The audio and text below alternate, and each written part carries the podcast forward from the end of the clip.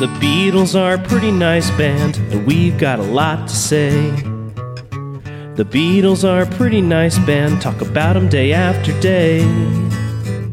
But we also love the outfield a lot, so are these songs better than your love?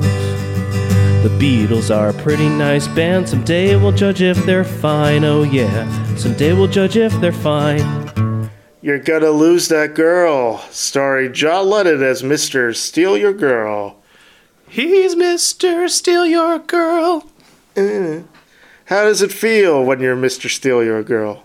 Feels good. You asking good. me that? Feels it feels good. feels good. oh, do you want? How about you? Do you want me to ask you that again? Like it's uh, like we're in a movie. How does it feel to be Mister Steal Your Girl? Feels good. I like this film. This would have been better than Help. It writes itself. Yes, it does. Definitely better than help. This this uh this song, You're Gonna Lose That Girl, reaches the John is being a creep line but doesn't cross it. I love the melody. It's one of my favorites, in fact. Uh, I love that we have an image of them performing the song in the studio thanks to help. Except for the sawing noise at the end. That kind of ruins it.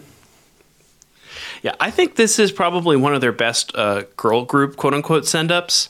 Like they they've tried it a bunch of times, but they really put it all together here. The melody's wonderful, and John's falsetto in the chorus is really fun. For sure. Co written by John and Paul at the former's house in Weybridge. You're Gonna Lose That Girl was recorded three days before the Beatles left England to film Help in the Bahamas. Paul estimates the writing as 60 40 to John. It's notable for its key change, a rare occurrence in Beatles songs. During the bridge, the song shifts from E major to G major. Hmm. G major. Duh-duh. uh, it was completed on March 30th, 1965, when thirder overdubs were added. George added a new lead guitar part onto track two, accompanied by bongos and piano, played by Ringo and Paul, respectively. The song was mixed on April 2nd. The track is the first use of George Harrison's Sonic Blue Fender Stratocaster, which is a beaut and costs Yeah. nine hundred dollars today. and uh, George was gifted this along with John on their U.S. tour in '65. Uh, the guitar, needless to say, remained one of George's favorites for the rest of his career and featured heavily on Rubber Soul. I think we even saw him use it in the Get Back film too, if I'm remembering correctly. Possibly. Yes.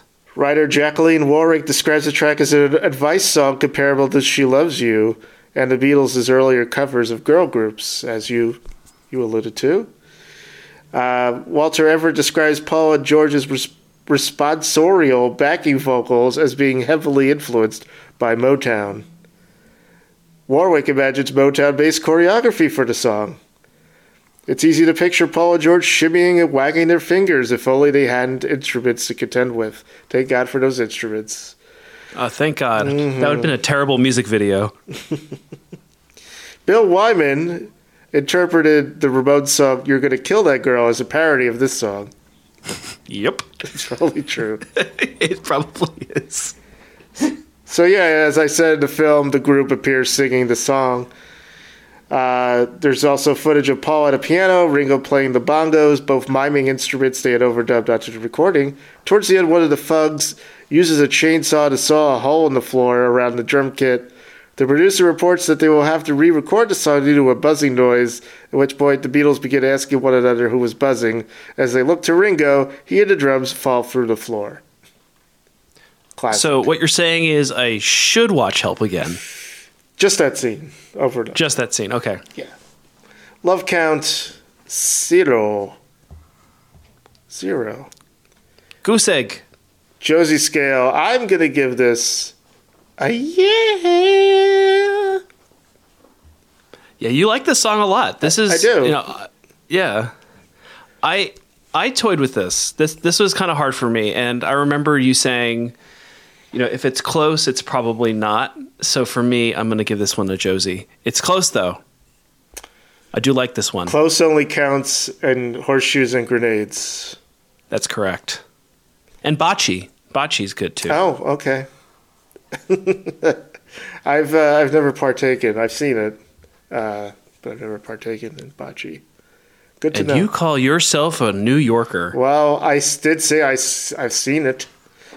I call myself not 80 years old. That's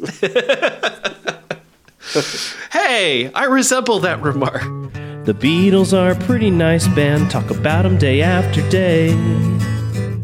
But we also love the outfield a lot, so are these songs better than your love?